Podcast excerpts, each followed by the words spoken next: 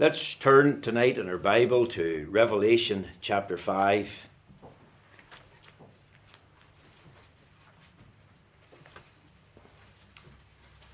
Revelation chapter 5.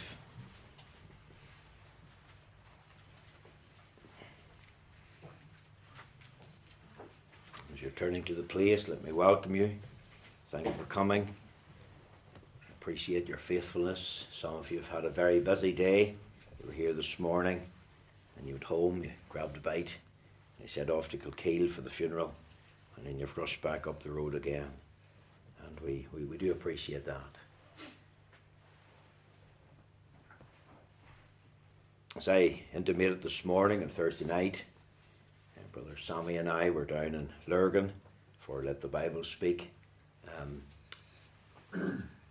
broadcasts that are being recorded to be put on to Revelation TV in time to come. And uh, Reverend Darrell Abernethy was one of the preachers. Uh, I think he was given 18 minutes to preach, so it wasn't very long, he said. And uh, his theme was uh, the worthiness of the Lamb. And um, this text of Scripture, of course, struck a chord in my mind. Uh, I sat there transfixed and thinking about the words. I'm not going to preach his sermon. He's fit enough to preach his own sermon, but I'm, I'm certainly using his text, the text that he made reference to, which we're going to read tonight. Revelation chapter 5. Let's read the Word of God together. And I saw in the right hand of him that sat on the throne a book written within and on the back side, sealed with seven seals. And I saw a strong angel proclaiming with a loud voice, Who is worthy to open the book and to loose the seals thereof? And no man in heaven, nor in earth, neither under the earth, was able to open the book, neither to look thereon. And I wept much because no man was found worthy to open and to read the book, neither to look thereon. One of the elders saith unto me, Weep not. Behold, the lion of the tribe of Judah, the root of David, hath prevailed to open the book and to loose the seven seals thereof.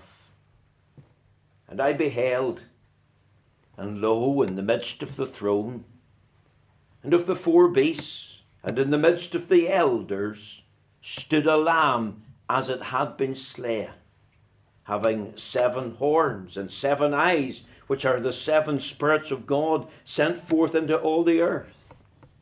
And he came and took the book out of the right hand of him that sat upon the throne. And when he had taken the book, the four beasts and four and twenty elders fell down before the Lamb having every one of them harps and golden vials full of odours, which are the prayers of saints.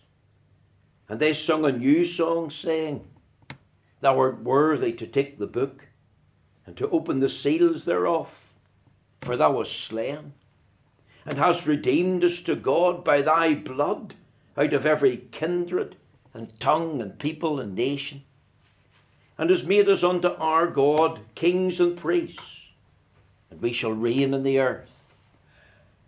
And I beheld, and I heard the voice of many angels round about the throne, and the beasts and the elders, and the number of them was ten thousand times ten thousand, and thousands of thousands, saying with a loud voice, Worthy is the Lamb that was slain to receive power, and riches, and wisdom, and strength and honour and glory and blessing.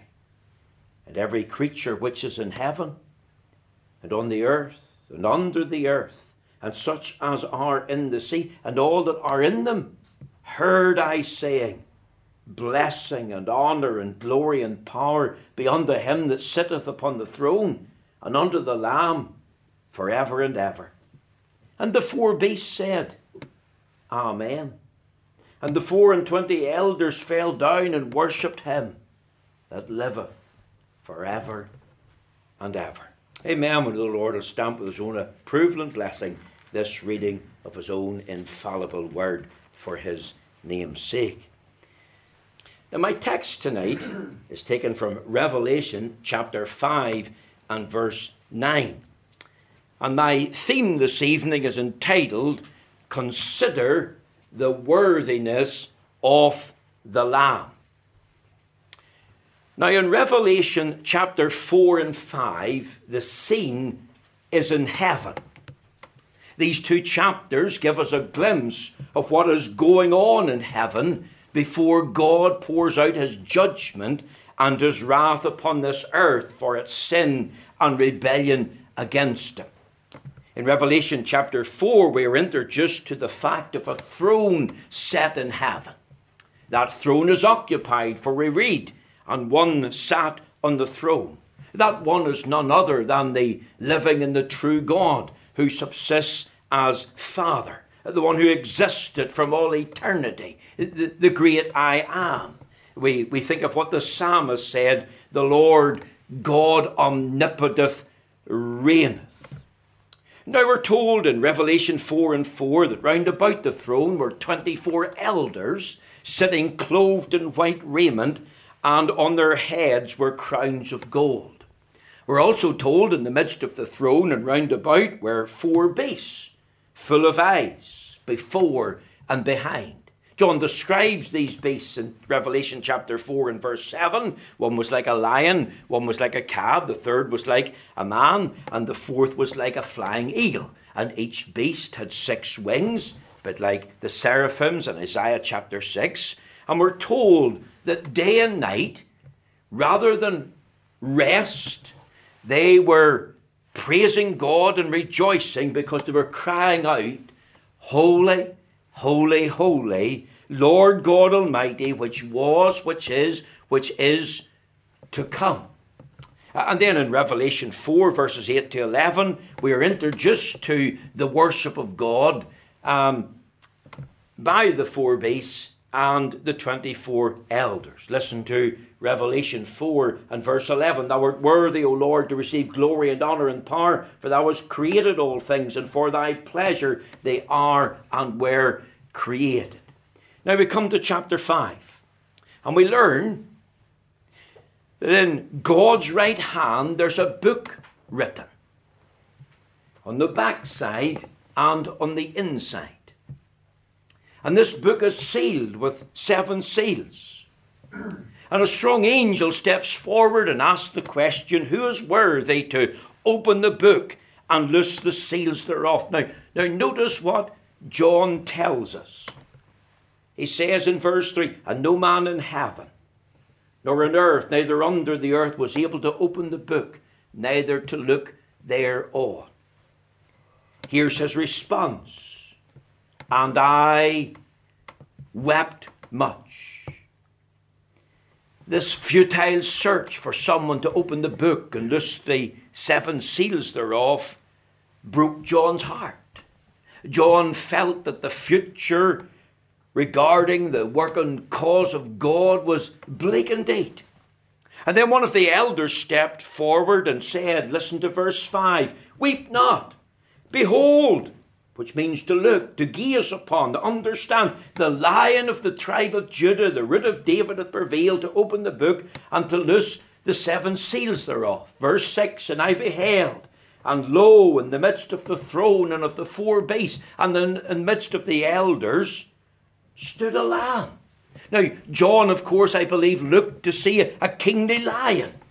Instead, he saw a lamb standing as it had been slain, having seven horns and seven eyes, which are the seven spirits of God sent throughout all the earth.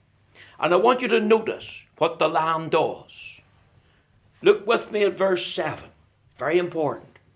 And he came and took the book out of the right hand of him that sat upon the throne. Look at verse 8 now.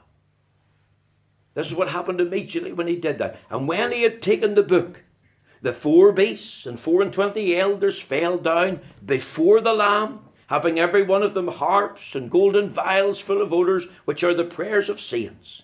And they sung a new song, saying, Thou art worthy to take the book and to open the seals thereof, for thou wast slain and hast redeemed us to God out of thy blood, out of every kindred and tongue and nation and people, and hast made us unto our God kings and priests, and we shall reign on the earth. And the, the moment that happened, it seemed to be that thousands upon thousands of angels joined in the chorus, verse 12, saying with a loud voice, Worthy is the Lamb that was slain to receive power and riches and wisdom and strength and honour and blessing and glory. And then when you come to verse 13, every creature in heaven and on earth and under the earth, and every creature in the sea and all that is them in, John says, Heard I saying, Blessing and honour and glory and power be unto him that sitteth upon the throne and unto the Lamb for ever and ever. Now we're going to think tonight for a few minutes about the worthiness of the Lamb. And I want to just tell you three things. I want you to think, first of all, about the revelation of the Lamb.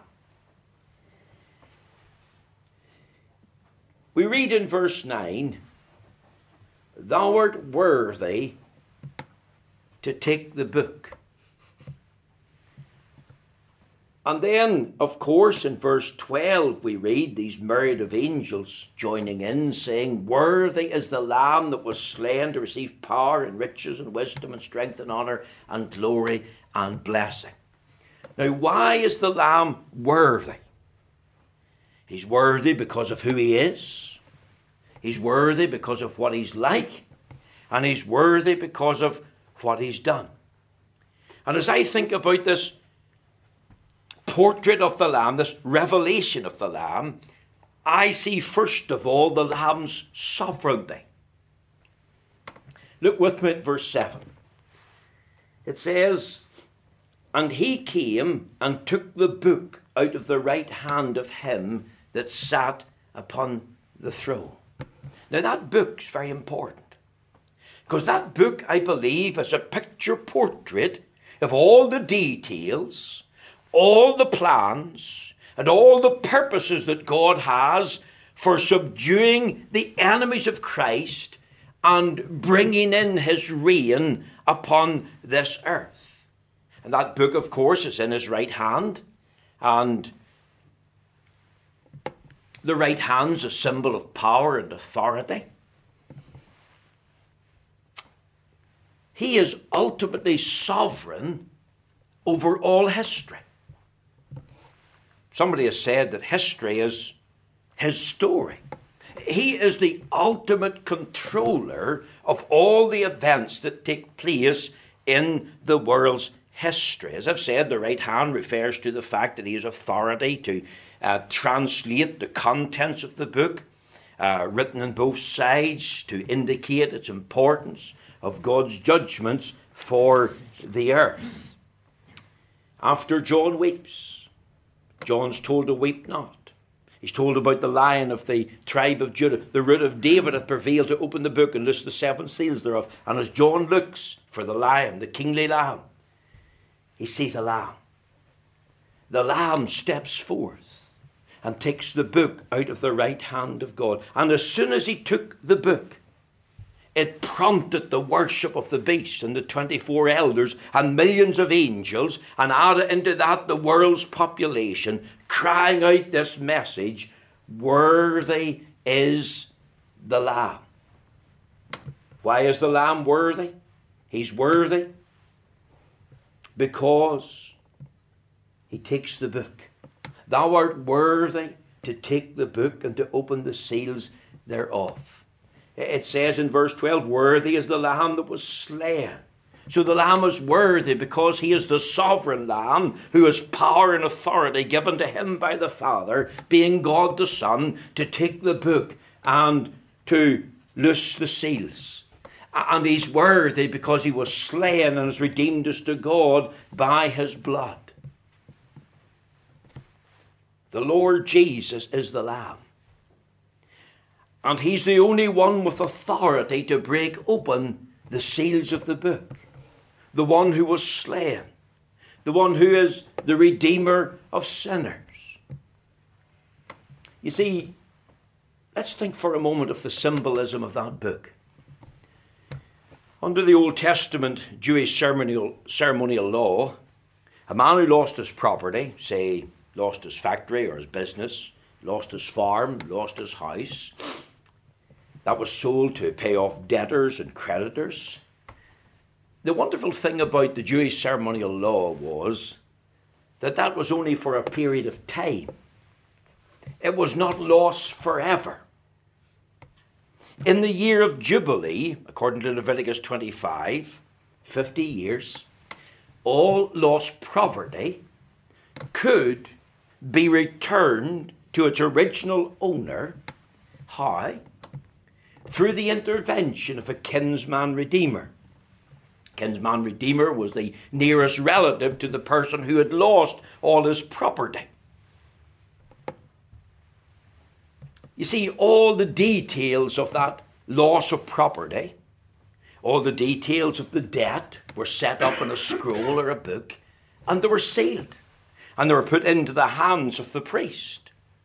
And only the kinsman redeemer, the nearest relative to that person who had lost all, was worthy to open the book and to break the seal. And the one who had lost all could have that thing which he lost restored and repurchased in the year of Jubilee. The kinsman redeemer could have the scroll placed into his right hand, and he had the power and right to break it open and reveal its contents. And Revelation 5 has a wonderful gospel application here. Because through sin and the fall into sin, Adam and us in him lost his God given inheritance. And then in the fullness of time came the Lord Jesus, the real, true kinsman redeemer. And he purchased by his own blood what Adam had lost. And now he alone has the right to restore that lost inheritance. And here we have the Lord Jesus as the Lamb taking the book. He has the sovereign right and authority given to him by God to take the book out of the right hand of the Almighty and to break the seals thereof and to restore that lost inheritance sinful and penitent man. John sees the sovereignty of the Lamb.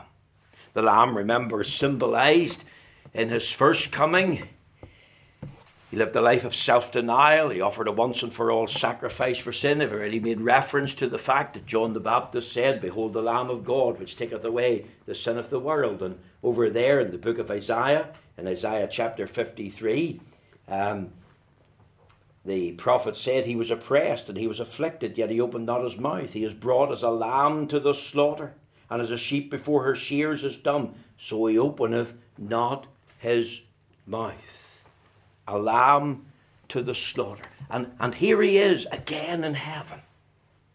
And John sees the lamb. And the lamb now is sovereign. The, the lamb now is the center of all creation. The lamb's in the midst of the throne and the elders and the four beasts that are round about the throne, they're worshipping the Lamb. The Lamb's the central character. They're saying to the Lamb, Thou art worthy to take the book and to open the seals thereof. Why? For thou wast slain and hast redeemed us to God by thy blood out of every kindred and tongue and nation, and has made us unto our God kings and priests, and we shall reign on the earth. And then the angels say, Worthy is the Lamb that was slain to receive power and riches and wisdom and strength and honour and glory and blessing. The Lamb's sovereignty. I want you to see also here the Lamb slain. Because it says in verse 6 And I beheld, and lo, in the midst of the throne and of the four beasts, and in the midst of the elders stood a lamb as it had been slain. The reference was made in verse 9 for thou wast slain, And again in verse 12, worthy is the lamb that was slain. Now, that word slain is very important. It speaks of a violent, blood stained death. It, speaks of the mutilation of a, an animal being cut up and sacrifice. We would have to think about the gory crucifixion of the Lord Jesus on the tree. You think t- tonight how they stripped him naked, how they pierced his skull with those thorns that were one inch to maybe four or five inches long. A whip lacerated his back and left it red with running like a ploughed field. Fists bruised his face. They asked him by way of taunt, Who smote you? Nails gouged holes in his hands and his feet. A spear tore into his side, water and blood come out. He was hated without a cause, and that's only his physical suffering. And you add into that the mental and emotional agony. Remember, he cried out from the cross, Psalm 22, verse 1 My God, my God, why hast thou forsaken me? And we're reminded in this scene in heaven that this lamb was not only sovereign, but this lamb was slain.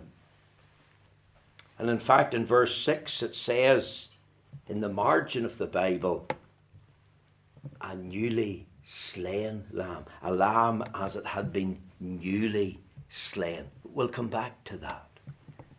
I want you to see also here the lamb standing. Remember, this lamb's been slain.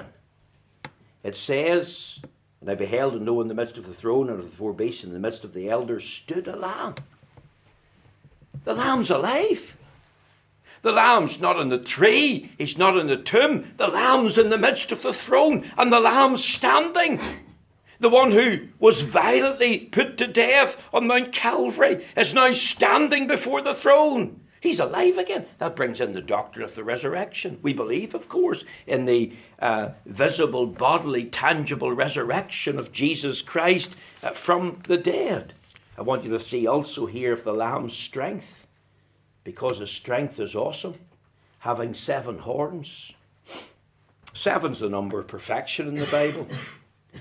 Horns speak of power and authority. Horns is a biblical symbol of power and authority and strength. Power in defeating his foes, his enemies, and ours. It says, and seven eyes, which are the seven spirits of God sent forth into all the earth. Seven again is the number of perfection, the perfection of divine wisdom the perfection of divine discernment, the perfection of omniscience. You see, He is all knowing tonight. He knows everything about each of us. He's all seeing. Thou, God, seest me. And He's all powerful. And we're told here that these seven eyes are the seven manifestations of the Spirit that, of course, um, speak to Christ about all that's happening in the earth, all that transpires in the world. They communicate to Christ. Think of this lamb, sovereign, the lamb slain, the lamb standing, but the lamb in the fullness of strength, with all power, with all knowledge, all seeing. You can't pull the wool over his eyes. One day you'll face the Lamb. Was not the purpose of his first coming? Luke 19, verse 10 The Son of Man has come to seek and to save that is lost. This is a faithful saying, worthy of all acceptation, that Christ Jesus came into the world to save sinners, of whom I am chief.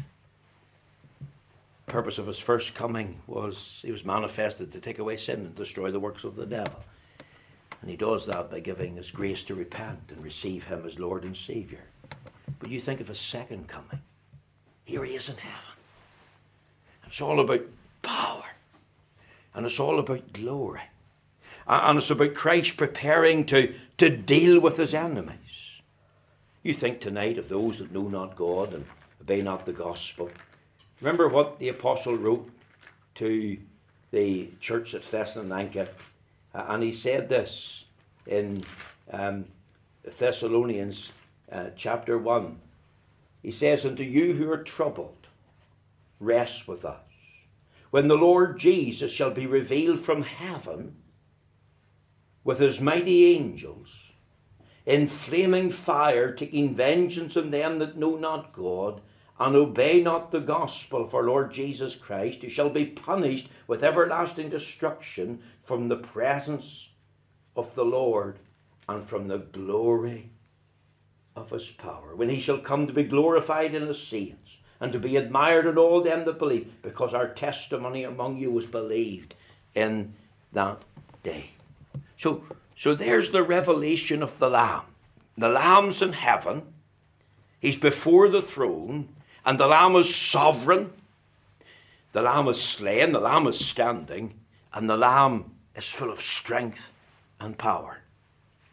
Now, I want you to think not only of the revelation of, of the Lamb, but I want you to think with me about the rejoicing of the Lamb. It says twice, Worthy is the Lamb.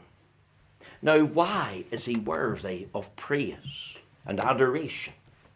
Let me try and answer that. He's worthy because he's our creator and maker. Isn't this what we read of him in uh, First John or, or, John chapter 1 uh, and in the uh, verse um, 3? It says, All things were made by him, and without him was not anything made that was made. In him was life, and the life was the light of man. Over again in the book of Colossians, a tremendous statement is made uh, about um, Jesus Christ. And we read there in Colossians chapter 1 and in the verse um, 15, 16. For by him are all things created that are in heaven and are in earth, visible and invisible, whether they be thrones or dominions or principalities or powers. All things were created by him and for him. He is before all things, and by him all things consist. Isn't that a tremendous statement? Here's why we ought to worship him. He's our creator and maker. He's the one who designed us. He's the one who gives us health and strength and every blessing to enjoy physically and temporally, materially, aye, and most of all spiritually. Why ought we to worship Him? Because He is the controller. He's the only one that can take the book out of the hand of God.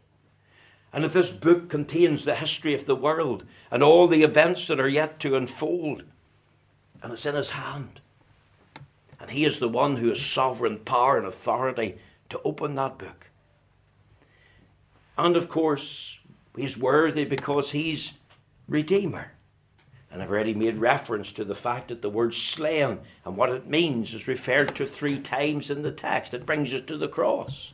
Uh, and we can think about the death of Jesus Christ when did it happen? Roughly 2,000 years ago. Where? Outside the city walls of Jerusalem. We could think about the way, the horrible death of crucifixion. We could even add who? Well, Jesus of Nazareth, son of Mary, son of man, son of God. But why? Why was he slain? Remember, it was our sins. Christ died for our sins according to the Scriptures. He wounded for our transgressions, bruised for our iniquities. The chastisement of our peace was upon him. He was manifested to take away our sin, manifested to destroy the works of the devil. And, and therefore, Jesus Christ is worthy of overwhelming praise. And, and, and this should be our response to the Lamb. Worthy is the Lamb. He's, he's creator, He's controller, but most of all, He is Redeemer. You think tonight for a moment of the substance of redemption.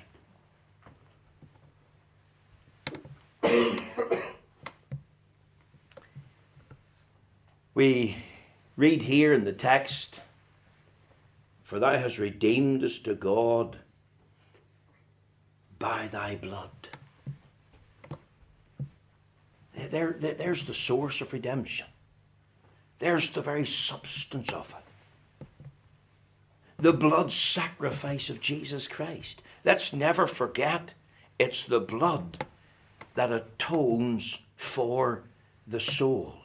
The redemption of the sinner flows out of the atonement of the blood sacrifice of Christ.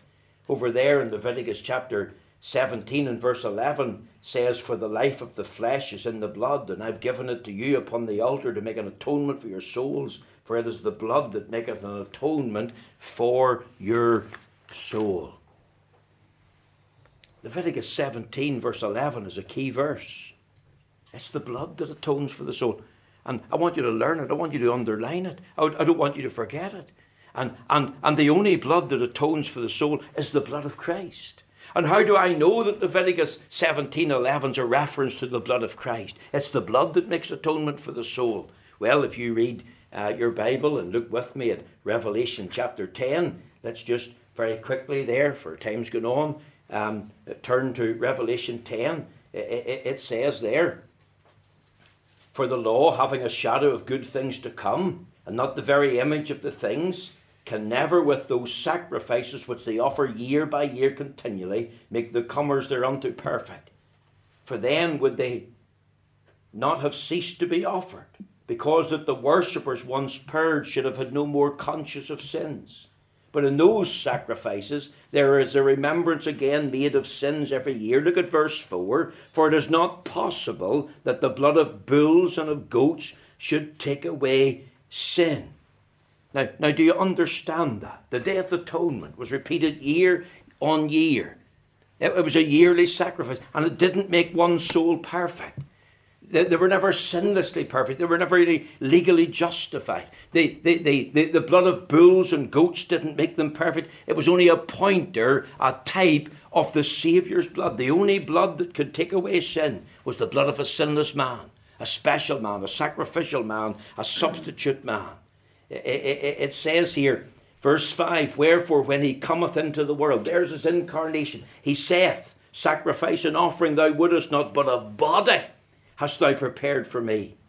In burnt offering and sacrifice for sin, thou was no pleasure. Then said I, Lo, I come in the volume of the book, it is written of me, to do thy will, O God. Uh, and we read, Neither by the blood of goats or calves, but by his own blood he entered in once into the holy place, having obtained redemption for us. And in Hebrews chapter 10 and verse 12, we read, But this man, after he had offered one sacrifice for sins forever, sat down on the right hand of God. Leviticus 17 11, it's not the animal's blood that's in view, it's the Saviour's blood. It's the only blood that makes atonement for the soul. And that's one of the great statements of the book. It's the blood of Christ by reason of his sinless life and atoning death. And that's a message for the sinner. The price is paid, paid in full. And that price is propitious. God is satisfied. His wrath has been appeased. His holiness and justice has been satisfied. And therefore, peace with God is established. Reconciliation on the basis and ground of the blood is offered, and sinners can be redeemed. On this very basis, God legally pronounces us righteous and justified in His sight. I made reference to verse 6 as it had been slain. We read there, stood a lamb as it had been newly slain. Because the, the, the, import of the word slain means just at that exact moment. In other words, there's a perpetual freshness about the blood. We're, we're, we're looking into heaven. We're seeing here a picture of the, the whole company of the redeemed. The ones who are kept by the power of God on the ground of the blood of the newly slain lamb. Is any wonder we sing that the blood shall never lose its power? And how precious the blood of Christ is to us. And it's very important that we see the, the source and the subject and the very subsistence of that re- redemptive work. I want you to think in closing, for our time is gone, just the reach of the Lamb. Notice these words out of every kindred and tongue and people and nation. Now, now, there's no such thing as universal salvation. All men will not be saved. But men out of every tribe and tongue and people and nation will be saved. The, the great missionaries of the past have been sent forth under the authority and given direction by the Redeemer, the one who's the Lamb of God. It's the outworking of the application of redemption, the work of every preacher, the work of every missionary, Sunday school teacher, every servant of the cross, the privilege of bringing the word of God and sharing the gospel, whether it's the missionary at home or, or in the missionary overseas. We all serve under the authority of Christ. We, we serve as a people redeemed by his blood. And, and as we serve him, we serve him with this thought in mind that out of every segment of humanity, the Lord has decreed and determined to save a people. These words, these words have their origin in the book of Genesis. These words have their origins in the book of Galatians. The basis of missionary work, therefore, is the basis of redemption. And therefore, we have confidence in the gospel.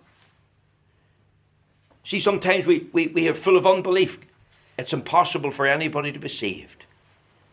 Will God add to the church? Will God fill up the empty seats in His own church, in our church? Will God add to the number and strengthen us numerically for the future? And here's the reach of the Lamb. Do, do you see that tonight? It, it's Thou hast redeemed us to God out of what? Every kindred and tongue and, and people and nation. It, it's, it, in other words, God's redemptive work stretches out universally throughout the world. And while we don't believe in a universal salvation, all men will not be saved. Men from every tribe and tongue and people and nation under heaven will be brought to Christ. And therefore we can have confidence to go and believing that the Lord will work with us and the Lord will bring honour and blessing uh, to the praise of his name. Now, this is a great text of Scripture. I just wasted more time to, to open it up. It only sort of come to me on Thursday evening, and I was scribbling down a few thoughts, and uh, well, the Lord knows all about it. But I, I leave these few thoughts with you. Ponder in your mind the revelation of the Lamb. Think about our response. Worthy. And why he's worthy. And think about the rich. May the Lord bless these few thoughts to your heart this evening.